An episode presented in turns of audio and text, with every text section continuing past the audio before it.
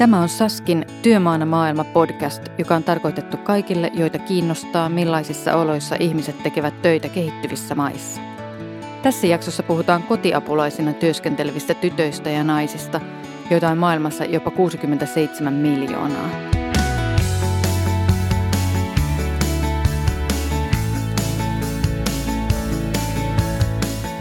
Mitä tälle massiiviselle ammattiryhmälle kuuluu? Millaisissa työoloissa he ansaitsevat palkkansa?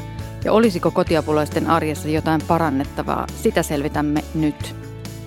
Minä olen Sini Saaritsa ja kanssani keskustelemassa on Elli-Noora Vesala, Suomen ammattiliittojen solidaarisuuskeskus Saskin varainhankinnan suunnittelija. Elli-Noora, sun työsi Saskissa on viestintää ja varainhankintaa ja viime vuodesta alkaen Saskin lahjoituksena saamat tuotot – on suunnattu maailman kotiapulaisten tukemiseen. Viime maaliskuussa sä kävit eteläisessä Afrikassa Mosambikissa tapaamassa siellä kotiapulaisina työskenteleviä usein nuoria naisia ja tyttöjä. Kerro joku sun vahvin muisto tai kokemus siltä matkalta. Mm, mä olin siellä tapaamassa lähinnä tosiaan kotiapulaisia ja heidän perheitään ja ehkä se kaikesta semmoinen herättävin havainto oli se, että, että kuinka paljon ne työelämän olosuhteet vaikuttaa myöskin niihin perheisiin, että miten, miten se vaikuttaa lasten turvallisuuteen ja, ja, ja sen toimeentulon kautta, niin, niin tota, tosi laajasti niiden perheiden tai ihmisten elämää. Yksi näistä ehkä semmoisista koskettavimmista tapaamisista oli tämmöinen Isabel-niminen nainen, joka toimi kotiapulaisena ja, ja, ja hänellä oli sellainen tilanne, että, että hänen töissä ollessaan, lapset oli siis ollut yksin kotona, niin hänen pieni tyttönsä oli, oli sitten joutunut raiskatuksi ja, ja, tota, ja se tuska, mikä tämän Isabelin kasvoilla oli niin kuin koko ajan semmoinen pysyvä, pysyvä ilme siitä, että, että hän ei ole pystynyt olemaan niin kuin suojelemassa niitä lapsiaan tai tarjoamaan heille niiden työpäivien ajaksi niin hoitoa, eikä edelleenkään pysty. Joo, jää varmasti mieleen. Saskilla meneillään tämmöinen Vapautetaan kotiorjat-kampanja. Mitä se tarkoittaa?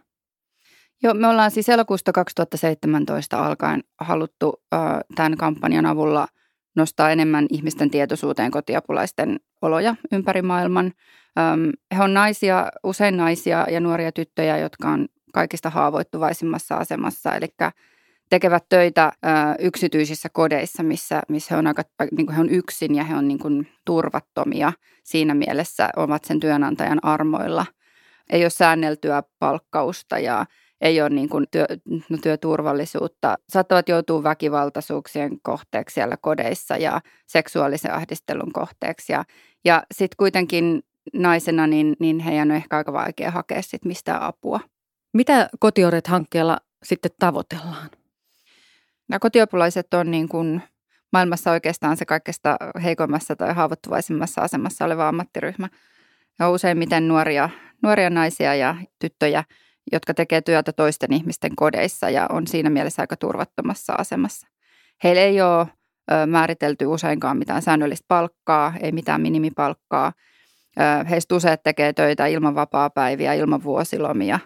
Mä esimerkiksi tapasin siellä Mosambikissa yhden semmoisen Kiermiina-nimisen naisen, joka oli 20 vuotta tehnyt töitä seitsemän päivää viikossa ympäri vuoden, 15 tuntia päivässä, kun laski vielä työmatkat siihen mukaan se on meistä ehkä aika vaikea käsittää, että, että elämässä ei todella ole sit mitään muuta kuin se toisten kodissa työn tekeminen.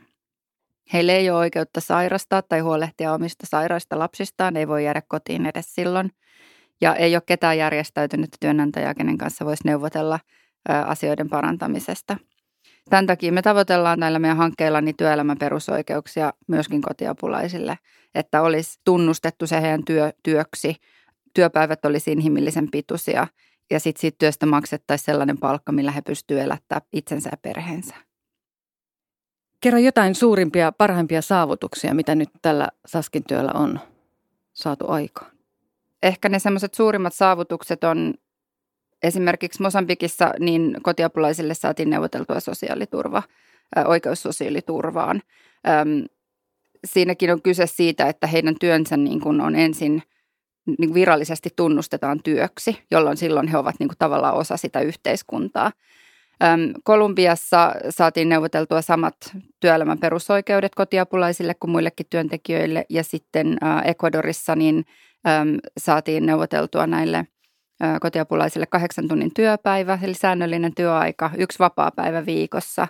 Ja sitten myöskin tämä kotiapulaisliitto siellä Ecuadorissa, joka oli tämä meidän hankekumppani, niin he sai virallisen ammattiliiton statuksen, eli silloin he pystyvät myöskin neuvottelemaan äm, niin kuin valtion tai sitten työnantajien kanssa.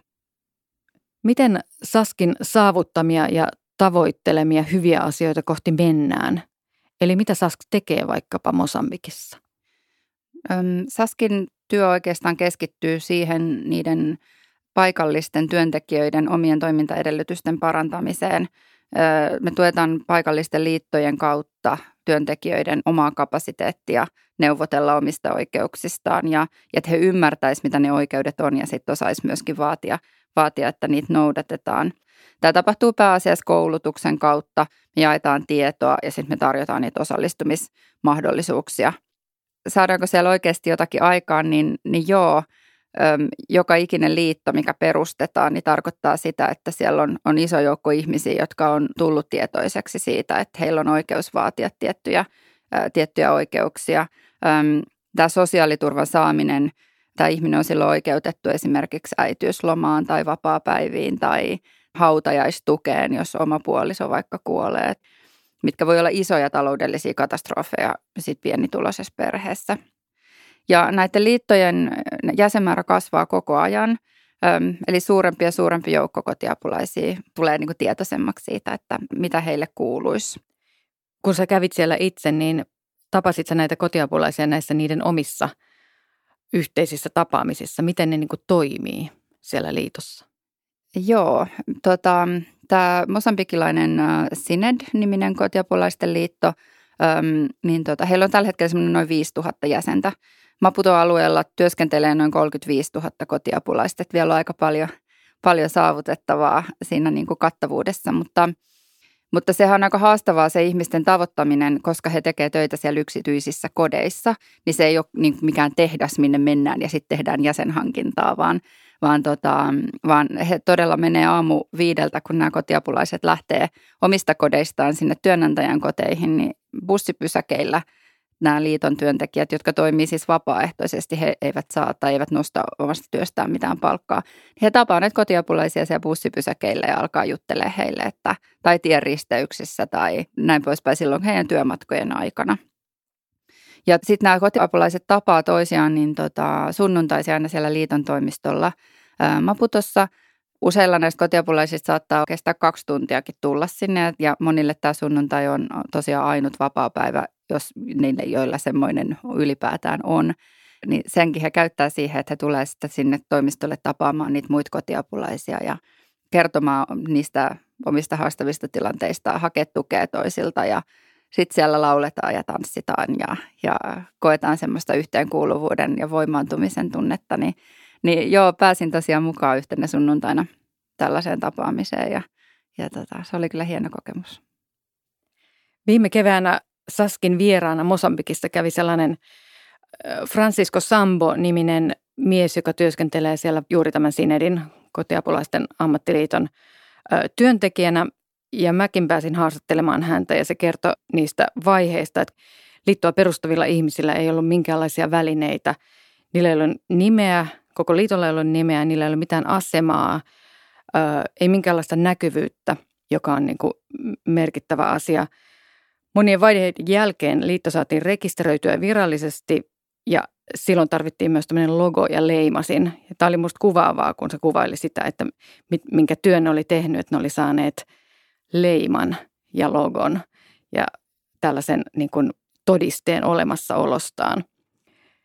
Se kuvaa juuri sitä, että miten pienistä asioista siellä lähdetään. Joo, ne voi, ne voi joskus tuntua meistä aika, aika totani, aika pieniltä jutuilta, että tehdään joku esite, mitä voidaan jakaa tai, tai teetetään teepaidat, että näytään, näytään niin kuin yhtenäisenä ryhmänä ja ulospäin näytetään, että meitä on paljon ja me olemme niin kuin rohkeita ja vahvoja ja, ja näin poispäin.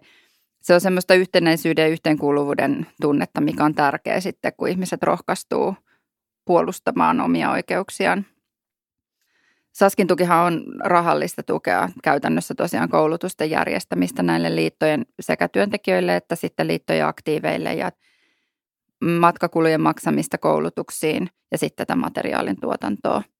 Yhden hankekauden pituus on neljä vuotta ja useasti saattaa yhden hankkeen parissa mennä kaksi kolmekin hankekautta, että, että halutaan vaikuttaa niihin yhteiskunnallisiin rakenteisiin sen pitkän linjan vaikuttamistyön kautta ja tulosten saamiseen saatetaan sitten vaatii useampia vuosia, että siellä liittotasolla se näkyy tosiaan näiden koulutusten ja materiaalin tuotannon näiden kautta ja sitten tehdään sitä, sitä lainsäädäntöä vaikuttamista ja tota, näin poispäin. Kerro vielä, miksi sä lähdit Mosambikiin? Mikä oli syynä juuri sun lähtemiseen? Saskon yksi ö, valtakunnallisen nenäpäiväkampanjan näistä lahjoitusvaroin tuetuista järjestöistä. Ja joka neljäs vuosi on sitten Saskin vuoro tässä nenäpäivässä olla semmoinen järjestö, jonka työtä nostetaan esille itse nenäpäiväshowssa aina sitten marraskuussa. Ja, ja tota, me oltiin tänä vuonna tosiaan sen nenäpäivän puitteissa niin kuvaamassa näiden kotiapulaisten ja heidän perheidensä elämää yhdessä valokuvaaja Meeri Koutaniemen kanssa. Näitä kuvia ja tunnelmia, mitä me Meerin kanssa ja kuvattiin, niin näkee sitten 9.11. siinä nenäpäiväshowssa ja sitten jo ennen sitä, niin tuossa Elisa-kulmassa niin tulee olemaan semmoinen digitaalinen valokuvanäyttely, mikä kertoo sitten kuvien kautta enemmän näiden kotiapulaisten ja perheiden elämästä. Eli kun te Meeri Koutaniemen kanssa siellä kiersitte ja hän kuvasi, niin onko se kuvannut juuri näitä, näitä samoja ihmisiä, joiden tarinoita sä oot kertonut? Joo, kyllä. Kyllä joo.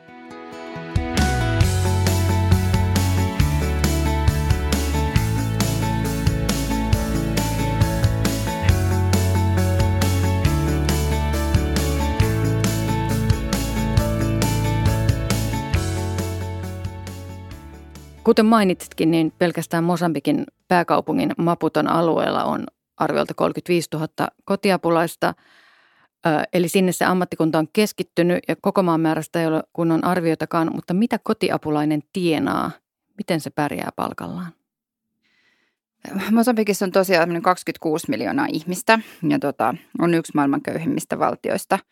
Öm, palkkataso tuolle kotiapulaiselle, niin se on tuommoinen 12-50 euroa kuukaudessa.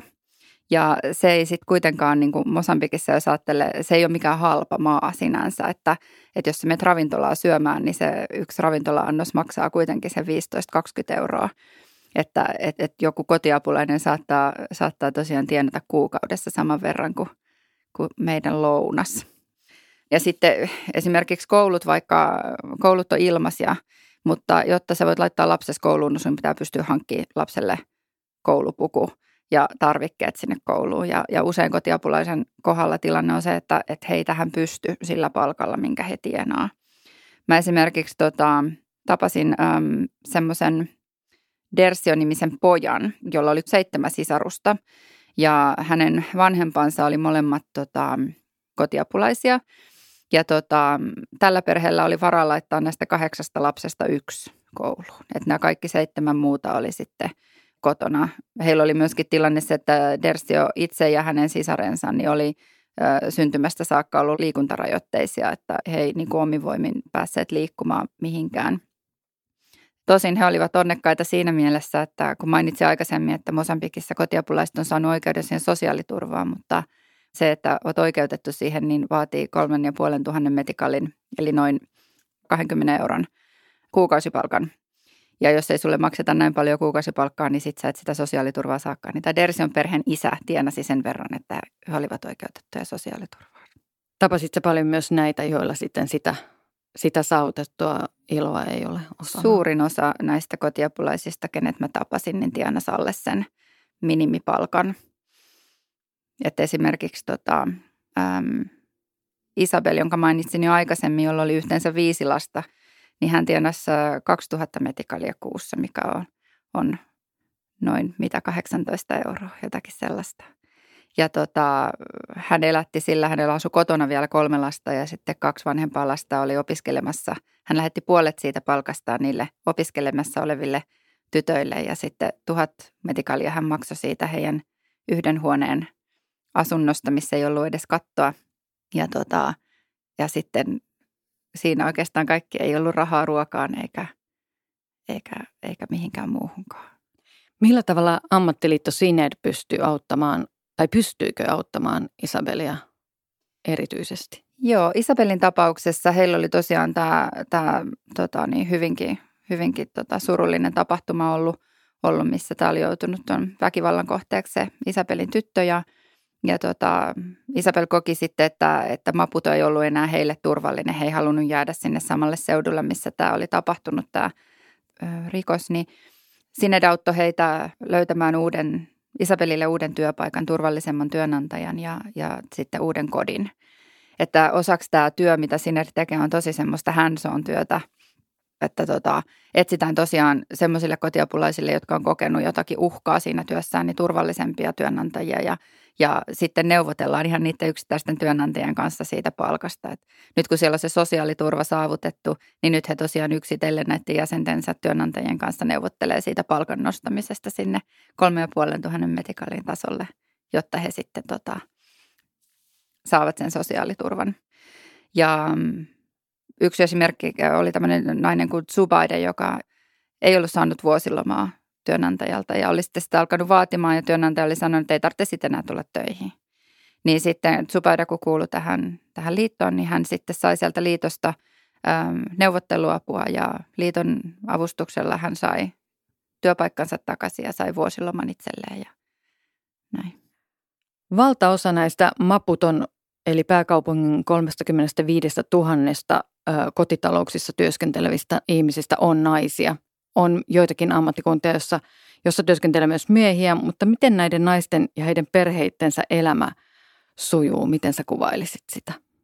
Ehkä semmoisia, mitä ei ole vielä tullut mainittua, niin tota, näistä tavallaan siitä työn arjesta, niin he tosiaan lähtee usein näistä kotiapulaisista niin työmatkalle aamulla jo sitten viiden aikaa ja sitten seitsemältä pitää olla siellä työnantajan luona laittamassa sitten jo aamupalaa ja mitä, mitä se sitten onkaan, kaikki heidän tehtävät, mitä he päivän aikana tekee, se skaala on, on laaja.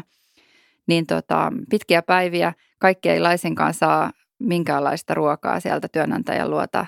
Ja niin kuin Isabelinkin tässä mainitsi, että rahaa ruokaan ei ole, että ajatus siitä, että olisi omat eväät mukana, niin se ei ole aina mahdollista. Että et, et, et saattavat tehdä ruuatta, ruuatta koko päivän töitä ja jotkut työnantajat on sellaisia, että ne ottaa kännykän esimerkiksi aamulla pois, kun tämä kotiapulainen tulee sinne, että se ei pysty pitämään sitten mitään yhteyttä mihinkään ulkomaailmaa. Joltain saatetaan ottaa avaimet pois, että semmoista vapauden riistoa työpäivän ajaksi. Ne päivät on tosiaan tosi pitkiä. Joissain tapauksissa saattaa jopa olla sit niin, että et, et asuu ihan pysyvästi siellä työnantajan luona, että monet nukkuu jossakin siivouskomeroon on tehty joku pieni peti, missä sitten nukkuu, nukkuu sen, sen ajan yöstä, mitä saa nukkua. Ja joutuu siis asumaan poissa oman perheen luota. Se tietenkin vaikeuttaa sit sitä omista lapsista huolehtimista ja, ja tota, valitettavasti monet näistä naisista esimerkiksi nyt just Mosambikissa, niin on sitten vielä yksin huoltajia syystä tai toisesta ja ei siis ole ketään aikuista kotona työpäivien aikana pitämässä lapsista huolta. Silloin sitten taas vaikutuksia siihen lasten turvallisuuteen, niin kuin mä Isabelin tytön tarinan kautta jo kävikin ilmi. Mutta sitten sen lisäksi nämä muut sisarukset tai muut lapset joutuu ottaa tosi paljon vastuuta hyvin nuorena jo siitä muista niin kuin sisaruksista huolehtimisen osalta. Ja äm, yksi esimerkki ehkä tästä voisi olla semmoinen Kalusha-niminen vähän päälle kaksikymppinen nuori nainen, joka oli jo nyt tässä vaiheessa viisi vuotta huolehtinut omasta pienestä kehitysvammaisesta veljestään ja sitten vähän vanhemmasta toisesta veljestä. Ja sitten hänellä oli vielä nyt oma yksivuotias vauva. Ja hän teki töitä kotiapulaisena. Hän tienasi semmoisen 20 euroa kuukaudessa siitä kotiapulaistyöstä ja, ja sitten hän yritti opiskella siinä sivussa ja pitää huolta näistä veljistään ja omasta vauvastaan. Mitä sä sanoisit näiden ihmisten mielenlaadusta? Nämä on rankkoja tarinoita ja hurjaa arkea, mitä ne siellä – elävät ja tekevät käsittämättömän paljon töitä. Mitä se vaatii niiden mielenlaadulta ja mitä sä näit? Sinnikkyyttä.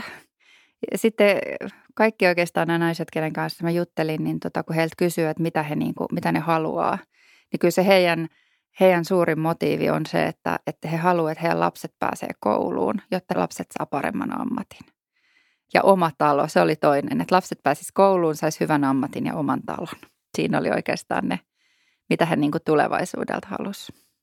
mutta sinnikkyyttä ja, ja sitten etenkin näiden niin kuin, näissä liiton tapaamisissa, niin se, mitä se joukko muita samassa tilanteessa olevia, minkälaista voimaa se antaa heille siinä, siinä porukassa, niin se oli, oli aika hienoa, hienoa nähdä.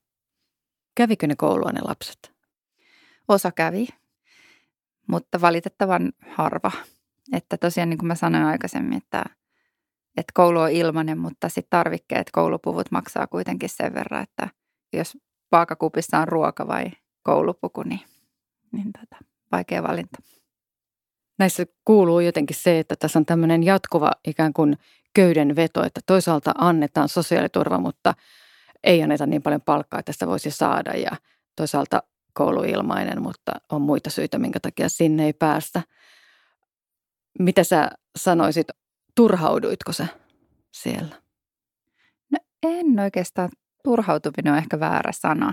Jos nekin Eikä, on sinnikkäitä, niin sunkin niin, täytyy olla. Eikä se ole toiv- siis se toivottomuus ei ollut sellainen tunne, mikä, mikä olisi niin kuin siellä noussut jotenkin heistä esille. Että ei ole toivotonta. Joten ei se sitten ole niinku turhauttavaakaan, että, että tota, koko ajan on jotain, niinku, mihin pyritään ja mitä tavoitellaan. Ja, ja tota, etenkin sitten, jos nämä liiton työntekijät, jotka, jotka siis tekevät kahta työtä, tekevät tätä liittotyötä ja sitten he tekevät niinku toista työtä, millä he elättää sitten taas omat perheensä, niin, niin se semmoinen valtava omistautuminen, mikä heillä on. Osalla heistä oli oma, oma tausta niin kotiapulaistyössä, mutta – Osa oli esimerkiksi nuoria miehiä, jotka koki vaan, että, että, että naisia ei saa kohdella tällä tavalla. Ja niin kuin esimerkiksi Francisco Sambo, joka kävi Suomessa. Niin se motivaatio ja semmoinen omistautuminen, niin se saa uskomaan, että kyllä ihan varmasti asiat muuttuu. Niin siellähän on naisia aktiivisina niin kuin johtopaikoillakin täällä liitossa. Kyllä joo, että, että sen paikallisen liiton pääsihteeri esimerkiksi, niin hän on itse tehnyt mitä 25-30 vuotta kotiapulaisena töitä tietää kyllä, minkä eteen taistelee. Tässä on kuultu todella kiinnostavia, mutta myös tämmöisiä tunteisiin vetoavia tarinoita. Ja niitä on tietenkin myös muista äh, Saskin hankemaista tarjolla, jossa on tätä kotiapulaishanketta viety eteenpäin. Hyvä asiahan tässä on se, että näillekin jutuille voidaan tehdä jotain, eikö niin? No hyvin yksinkertaisesti voi esimerkiksi, meillä on tälle Vapautetaan kotiorjat-kampanjalle oma kampanjasivu kotiorjat.fi. Sieltä voi käydä lukemassa lisää ää, näiden kotiapulaisten tarinoita, vähän saavutuksia ja tarkemmin näistä Saski-hankkeista. Ja sen lisäksi voi esimerkiksi lahjoittaa mosambikilaisen kotiapulaisen kuukausipalkan verran vaikka 20 euroa tälle, tota, tälle kotiapulaisten tukemiselle – näissä meidän eri hankemaissa. Hyvä, kiitos. Kiitos. Kuuntelit Työmaana maailma podcastia. Voit kuunnella sitä Spotifyssa, tilata sen iTunesista ja löydät sen myös osoitteesta www.sask.fi. Sask on työntekijöiden oikeuksiin keskittyvä kehitysyhteistyöjärjestö.